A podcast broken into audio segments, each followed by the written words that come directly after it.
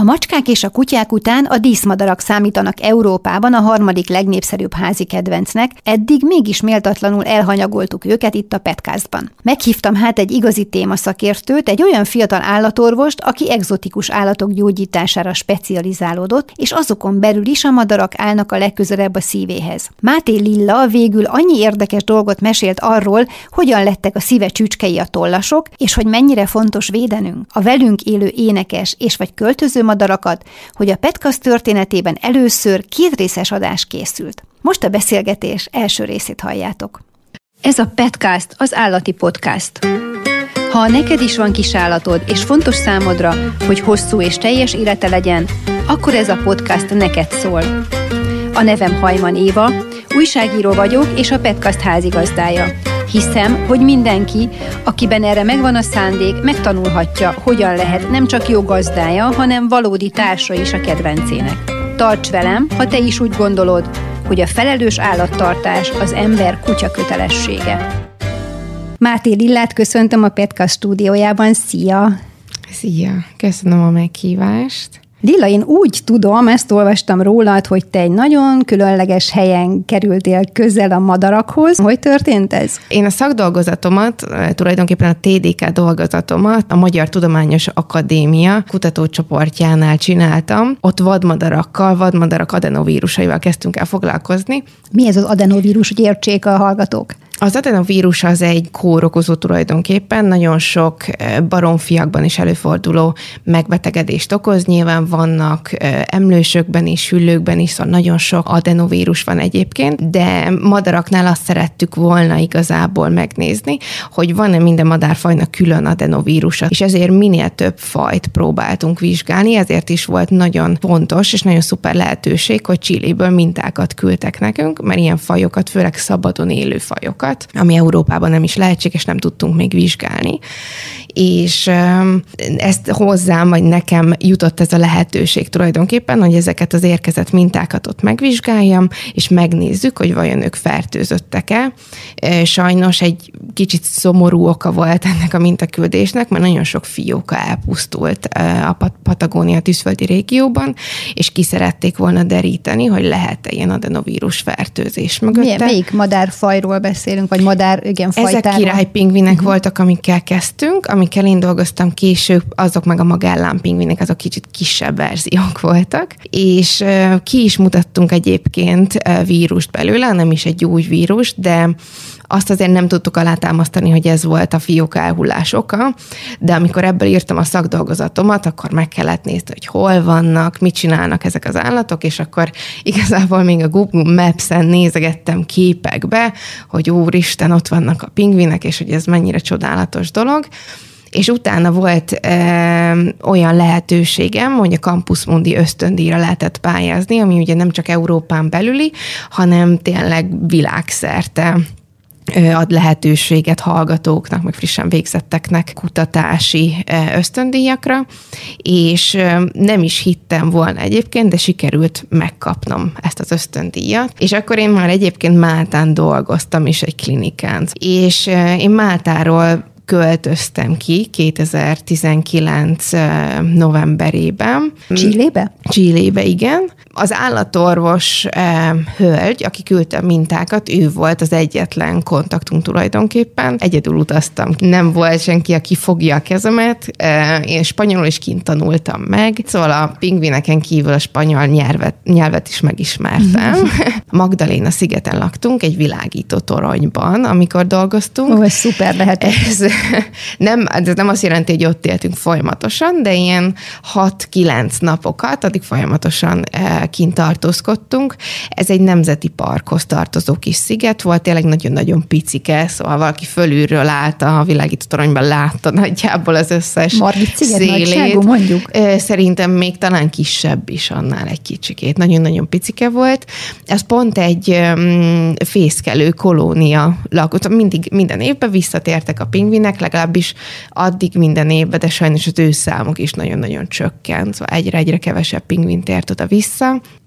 azért volt az állatorvosnő is ott, hogy monitorozza egyrészt az állományt, a fiókákat, nyomon tudja követni, hogy mennyi fészket használnak, szóval ez nem olyan szinten állatorvosi volt például, mint amit elképzelnek az emberek, hogy akkor minden nap pingvineket fogdosunk. Ez egy nagyon tanulságos dolog volt. Egyrészt emberekkel is nagyon sokat kellett foglalkoznom, meg kellett tanulnom, hogy azért a legtöbb ember eh, nem úgy néz ezekre az állatokra, mint mondjuk én, meg mint mondjuk az állatorvosok úgy általában, hanem nekik ez egy attrakció. Meg akarták fogni az állatokat, be akartak nyúlni a fészkekbe. A kolónia körül szabadon lehet a, a látogatóknak mászkálni, és tényleg hozzányúlhatnak a pingvinekhez? Nem nyúlhattak hozzá, túra útvonalak voltak, amik mellett az egész szigeten voltak fészkek, ezek ilyen kis üregek tulajdonképpen, szóval úgy kell elképzelni, mint talán egy nyúlnak a kis üregét.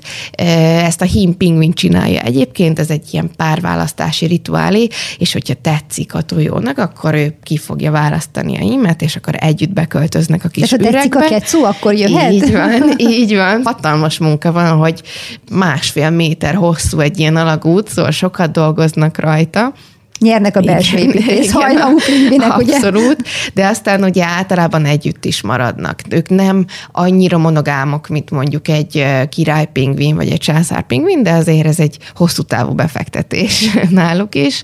De ők, ők ugye szabadon mászkálnak a szigeten, és ilyen kis tulajdonképpen kötéllel leválasztott turista útvonalak vannak, és végig a parkőrök próbálják terelgetni őket, figyelni rájuk, de sajnos nagyon gyakori, hogy bemásznak, átlépik a kötelet, hiába van kiírva, kitáblázva, van az elején tájékoztató, volt, hogy beomlott fészek, mert ráálltak, hogy ők képet készíthessenek, ez is nagyon nagy kihívás volt, hogy ezt hogy tudom megértetni kézzel, lábbal, három nyelven az embereknek, hogy, hogy ezeknek az állatoknak, alapból olyan állatoknak, akik azért rendkívül stresszérzékenyek, alapból ö, egyre kevesebb fiúk van, egyre kevesebben térnek vissza.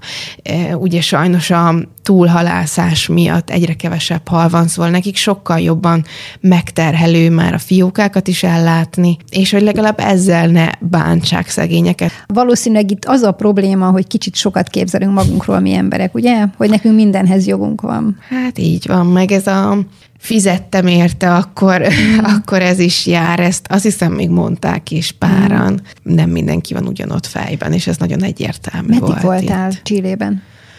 Hivatalosan három hónapra szólt az ösztöndíjam.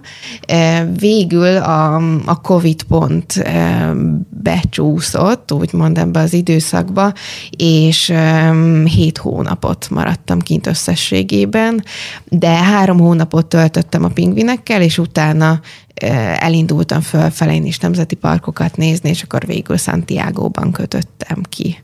A madarak mellett ott köteleződtél el a pingvinek miatt? Vagy mikor dölt, dölt el, hogy te madaras leszel, és te döntően velük szeretnél foglalkozni?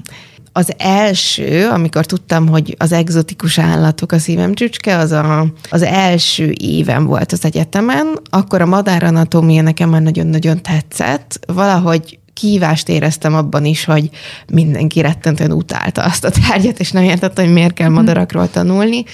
És akkor kezdtem el bejárni is az egyetemi klinikára, és nekem nagyon-nagyon tetszett, hogy mennyire változatos, mennyire sok faj van, mennyire fejtörést tud okozni, hogy ugyanazt, amit egy kutyánál meg lehet csinálni teljesen egyszerűen egy pillanat alatt, az mennyire nehéz egy kisebb állatnál, nincsenek eszközök, hogy lehet megfogni, fogni, hogy lehet mondjuk rögzíteni.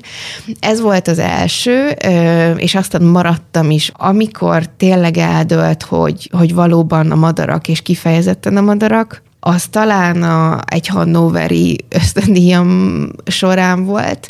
A hannoveri egyetemi klinikán voltam kint egy hónapot, és ott csak az egzotikus állatokkal foglalkoztam már, és ott a madaras orvos egyszerűen egy tündéri ember volt. Bármit lehetett tőle kérdezni, és látszódott, hogy, hogy neki az az élete, hogy ő, ő ott van, ő segíteni próbál.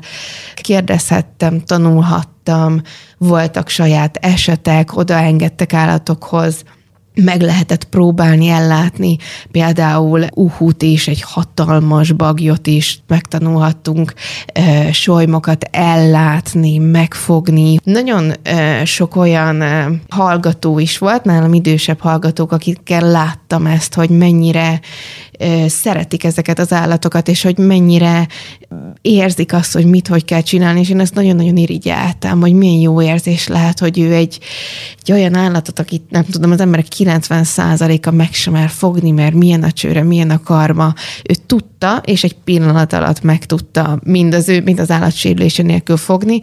Én ezt rettentően csodáltam, és valahogy akkor elhatároztam, hogy, hogy én ezt szeretném megtanulni. És onnantól kezdve kezdtem el többet olvasni ezekről az állatokról, és jobban a madarak irányába terelni a, figyelmemet, meg a tanulmányaimat is. Később voltam Szlovákiában is egy szintén madárspecialista orvosnál, akinél például endoszkópozni tanultam meg, szóval onnantól jobban figyeltem erre, de az első saját úgymond betegem, megmentésem, az, az itt volt Csillében, és sokan meg is kérdezik, hogy miért vannak például számok a karomra tetoválva. Ez ennek a pingvinnek a gyűrű száma, amit mi tettünk rá a későbbiekben. Egy kis tojó volt, akit valószínűleg oroszlánfókák támadtak meg, és úgy találtuk meg a parton, hogy, hogy nem tudott már lábra állni. Hason kúszva próbáltat közlekedni, mennyivel félt szegény, hogy arra jártunk, és egy majdnem tenyérnyisebb volt igazából a medencéjénél. Szóval valószínűleg, ahogy ő úszott, utána harrapatott egy oroszlánfóka, és megroppanthatta ezt a medence régiót, és őt én találtam meg, és ott együtt a parkörrel fogtuk be, és igazából a másik állatorvossal együtt kezdtük előtt rehabilitálni egy világító toronyba. Szóval nem volt annyira túl sok lehetőségünk, mint mondjuk egy klinikám, meg ott nem is lehetett azért berohanni hajóval, csak amikor ez tényleg indokolt volt. Az éppen felújítás alatt álló vendégeknek szánt mosdót és fürdőszobát alakítottuk át egy ilyen kis pingvin kórháznak. Ott kezdtük el látni a sebét, ott kezdtük el egy gyógyszerezését, és aztán meg lett szervezve egy klinikán, hogy be tudjuk vinni őt, és akkor be legyen zárva ez a kis sebe, és nekem ez azért volt valahol meghatározó élmény, mert hát azért ez egy nagy klinika volt. Nálam nem is tudom hány évvel idősebb, évtizedes szakmai tapasztalattal rendelkező orvosok álltak ott, és akkor mindenki nézett rám, hogy akkor, akkor én rajta? vagyok a madaras orvos, és akkor, akkor ezt csináljuk most meg. És hát én nyilván hát tud, tudtam, hogy hogy kell, tudtam, hogy mit is, de hát... Elméletben, ugye? De még sosem csináltad. Műteni, én előtte soha nem műtöttem még madarat, de egyébként minden, minden a terv szerint haladt, és sikerült is szépen bezárni a sebet is, és teljesen rehabilitálni tudtuk a kis pingvint. Nyilván még hetekig velünk volt, amíg bezáródott a sebe, és tulajdonképpen annyira elkezdtek legalább helyenként, nyilván a hegnél nem teljesen, de visszanőni a tollai, hogy ő biztonságosan elengedhető legyen. Nyilván a gyógyszerbeadás az hatalmas harc volt, az ember nem gondolná, hogy mekkorát tud csípni, meg az azzal a kis csontszárnyával ütni egy pingvin, de, de gyógyszerbeadások is megsérültél közben? Ö, többször egyébként, többször, szóval annyira éles a csőrük, hogy ahogy nyitja az ember a csőrüket, nyilván kesztyűvel lehet, de ugye általában hallalattuk be a gyógyszereket, és a kesztyű átázik, meg összekenjük magunkat, meg az állatot, akkor az azért nem volt annyira hatékony, szóval így félkezes kesztyűvel próbáltunk néha, meg meg törölközővel, meg több emberrel, azért meg lehetett oldani, de, de nem volt egyszerű, szóval többször voltak lilafoltak a sípcsontokon általában, azt találtál a kis csontos szárny, illetve ezek a kis vágásnyomok a, a kezünkön a csőrük miatt, de a gyűrű is felkerült végül, és Pupinának neveztük el. Ő el lett engedve már kicsikét később. Akkor én már sajnos nem voltam ott, hanem Claudia folytatta a rehabilitációját. Ez nyilván ez is hatalmas élmény volt, de ami talán pontot tett az íre, az az volt, amikor egy évvel később, szóval amikor már bőven itthon voltam, kaptam egy üzenetet Claudiától, hogy most egy fontos és, és azonnal beszélnünk kell, és felhívott, hogy éppen most nézi át újra a fészkeket, és visszajött Pupina, és két tojása is van. Hát ez csodálatos tényleg. És utána be is számolt arról, hogy ki is kelt mind a két fióka, és utána 2020-as, mind a két, 2021-es évbe visszatért, és azt hiszem 2022 volt, amikor viszont sokkal később érkezett meg. E, és másik fészekben is voltak, szóval ott már keresnie kellett. De él. De, de él azóta, és, és fiúkái is voltak, és nekem valahogy ez írja le, ami, ami tulajdonképpen a vadmentés, meg a madármentés, mert ugye nem, nyilván vannak madaras állatorvosok, de nekem ugye a mentés is mellette van, nagyon sok időt, meg energiát fektetek abba, hogy, hogy a, a kis vadakat is úgy tudjuk kezelni, rehabilitálni, elhelyezni, hogy azt ők megérdemlik. E, és azért nagyon kevés ilyen érzés van, amikor visszahelyezhető az állat, akkor is, hogyha ugye hónapokig dolgoztunk tulajdonképpen érte, és mégis visszahelyezhető, és tényleg szaporodik is, és fiúká is lesznek. Elmondhatjuk azt, hogy nem csak magunk miatt, meg nem csak azért csináltuk, hogy nem tudom, felírhassam az ön életrajzomra, hanem tényleg úgymond valamit tettünk a világért, és legalább négy kis pingvint ő, ő még létrehozott. Ez, ez nekem a mai napig egy nagyon meghatározó dolog. Ezt abszolút élmény. meg tudom érteni.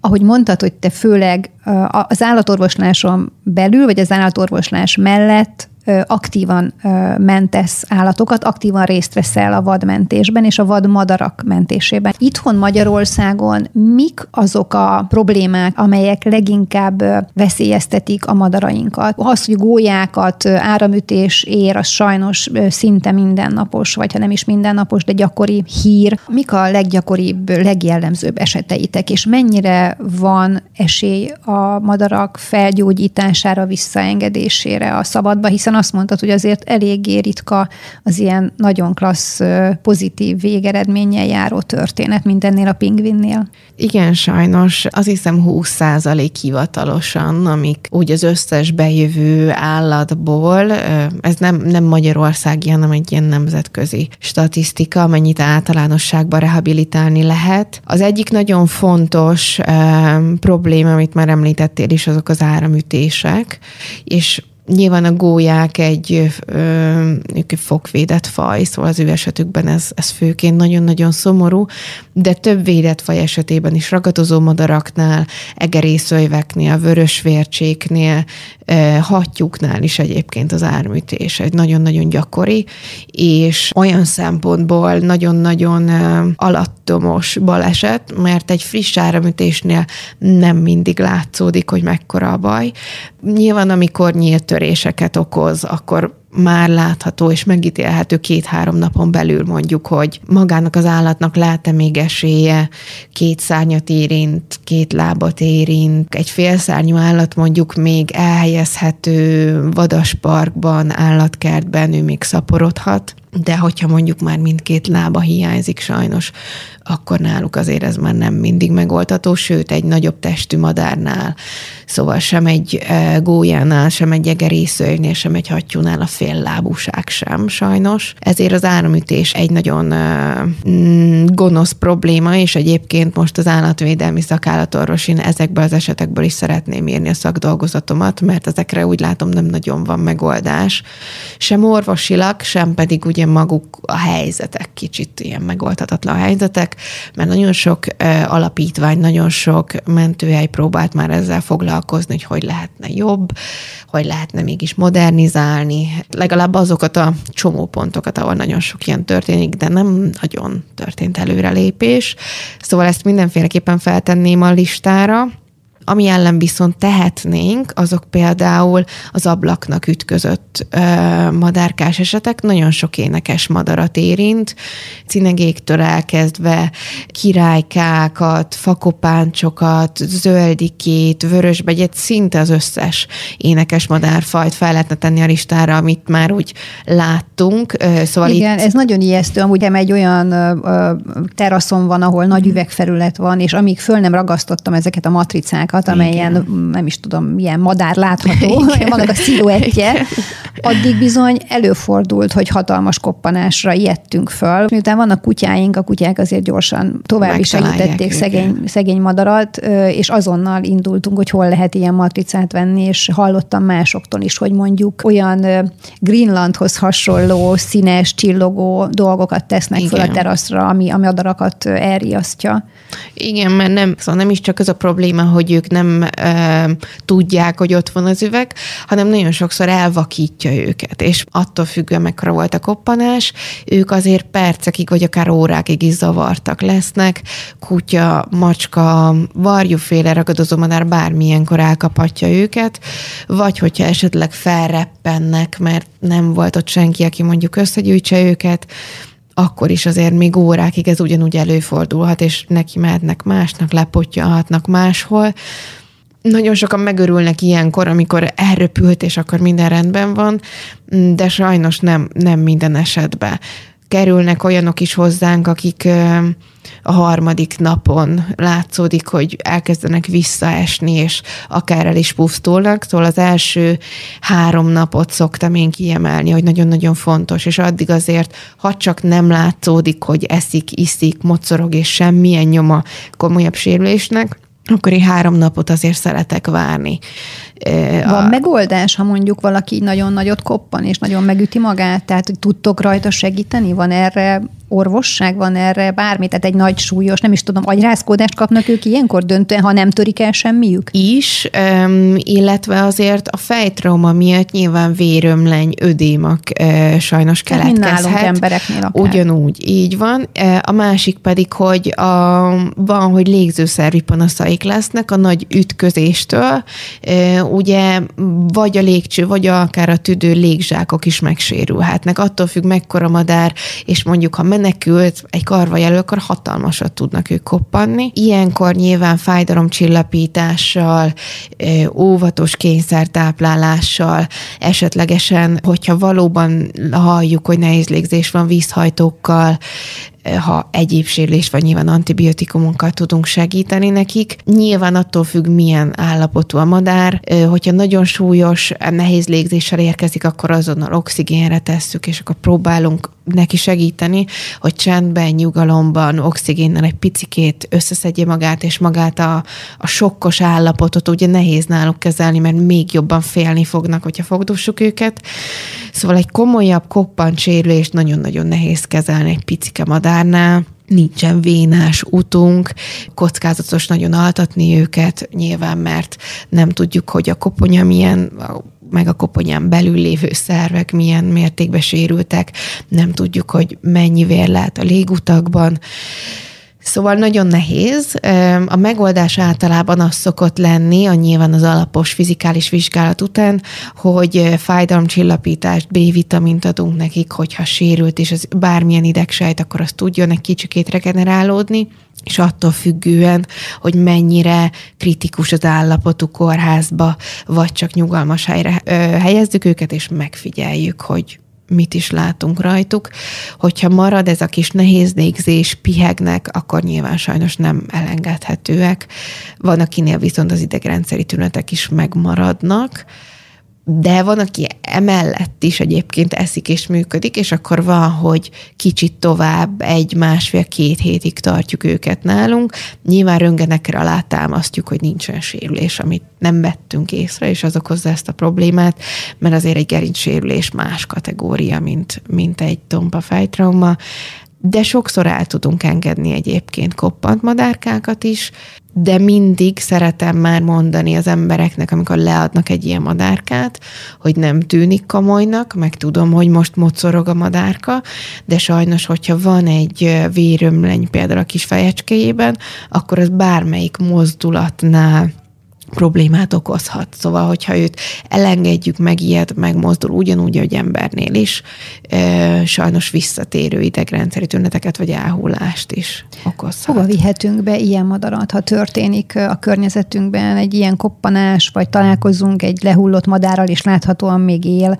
Hol vannak olyan helyek, ahol fogadnak ilyen madarat? Egész sok lehetőség van már.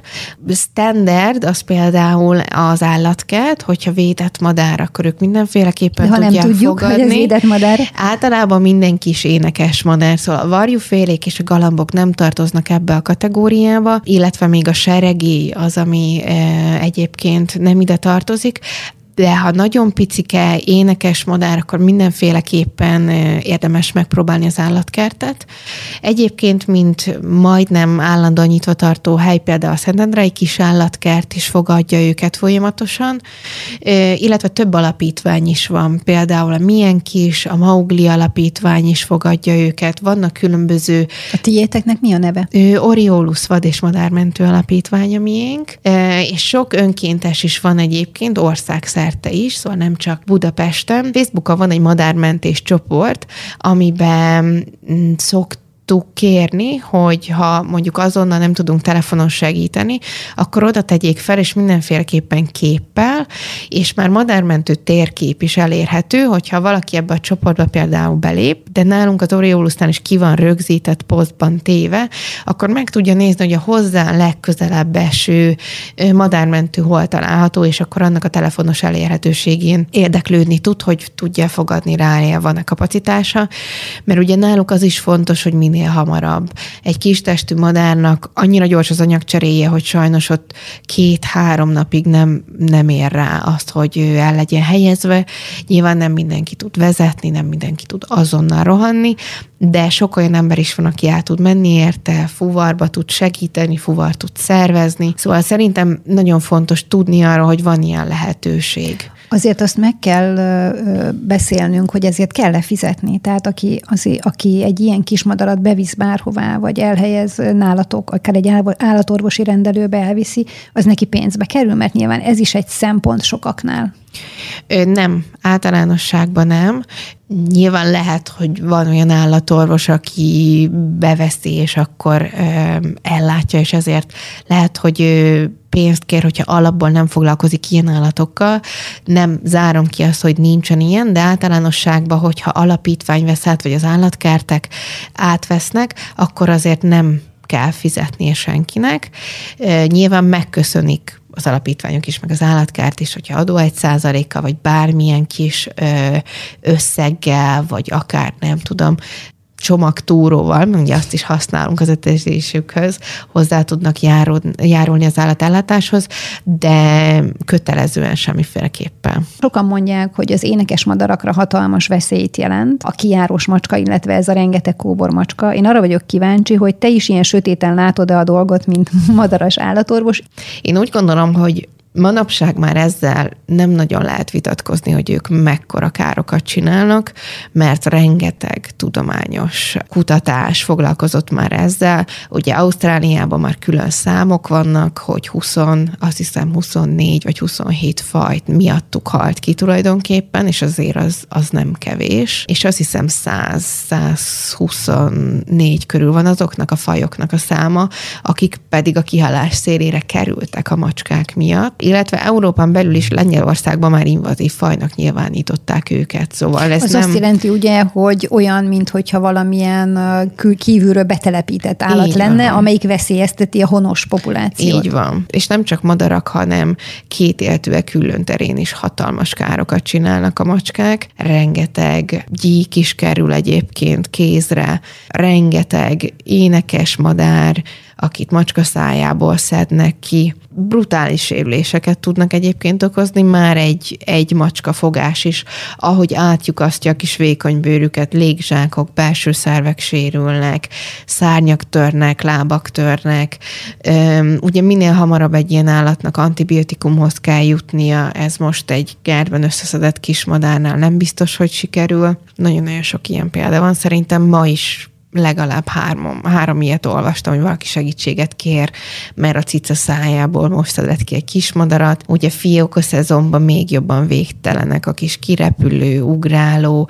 Lehet, hogy már tud repülni, de még fogalma sincs, hogy hogyan, merre menjen. És mi a veszély Így van állatorvosként dolgozom, macskákkal is dolgozom, szóval én nem mondom azt, hogy én nem szeretem őket, mint állatok, de úgy gondolom, hogy a felelős állattartáshoz hozzá tartozik az, hogy őket is és más állatokat is szeretnénk biztonságba tudni. Szóval egy macska számára is nyilván, hogyha ő mindent megpróbál levadászni, akár az autó is elütheti közbe, hogyha ő épp egy kis fiókát szeretne becserkészni, szóval a macska számára sem biztonságos biztonságos a kintartás, és egyáltalán nem értek azzal együtt, hogy számukra ez szükséges. Bent a lakásban is ugyanúgy le lehet foglalni egy állatot, azért nem a világ legaktívabb állatai, szóval nyilván lehet, hogy hajnali háromkor az ember arcán szeretnek ugrálni, de ők is azért pihennek egész nap, bújókkal, polcokkal, játékokkal, alagutakkal, azért szerintem nagyon jól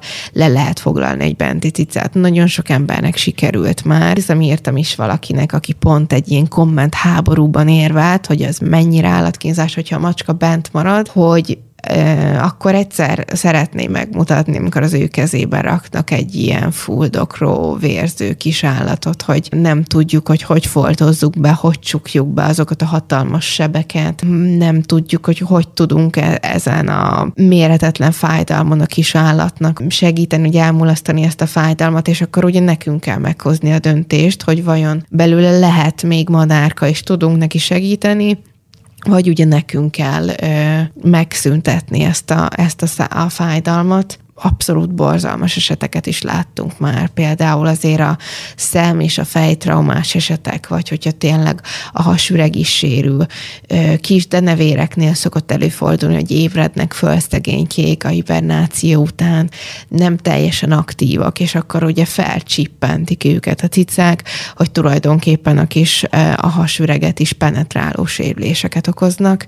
Hogyha az ember belegondol, hogy milyen fájdalma lehet egy ilyen apró állatnak, hogyha nem tudom, mint egy embert átszúrnának egy vasrúddal tulajdonképpen, akkor um, talán megérthetné, hogy, hogy miért lenne fontos, hogyha már az ő cicája, és tényleg ő szereti azt az állatot, akkor, akkor maga mellett, vagy lehálózott erkélyen, vagy lehálózott elkerített kis kertrészen legyen kint az az állat, mert az, az tényleg nagyon, nagyon sok kis életen segíthetne.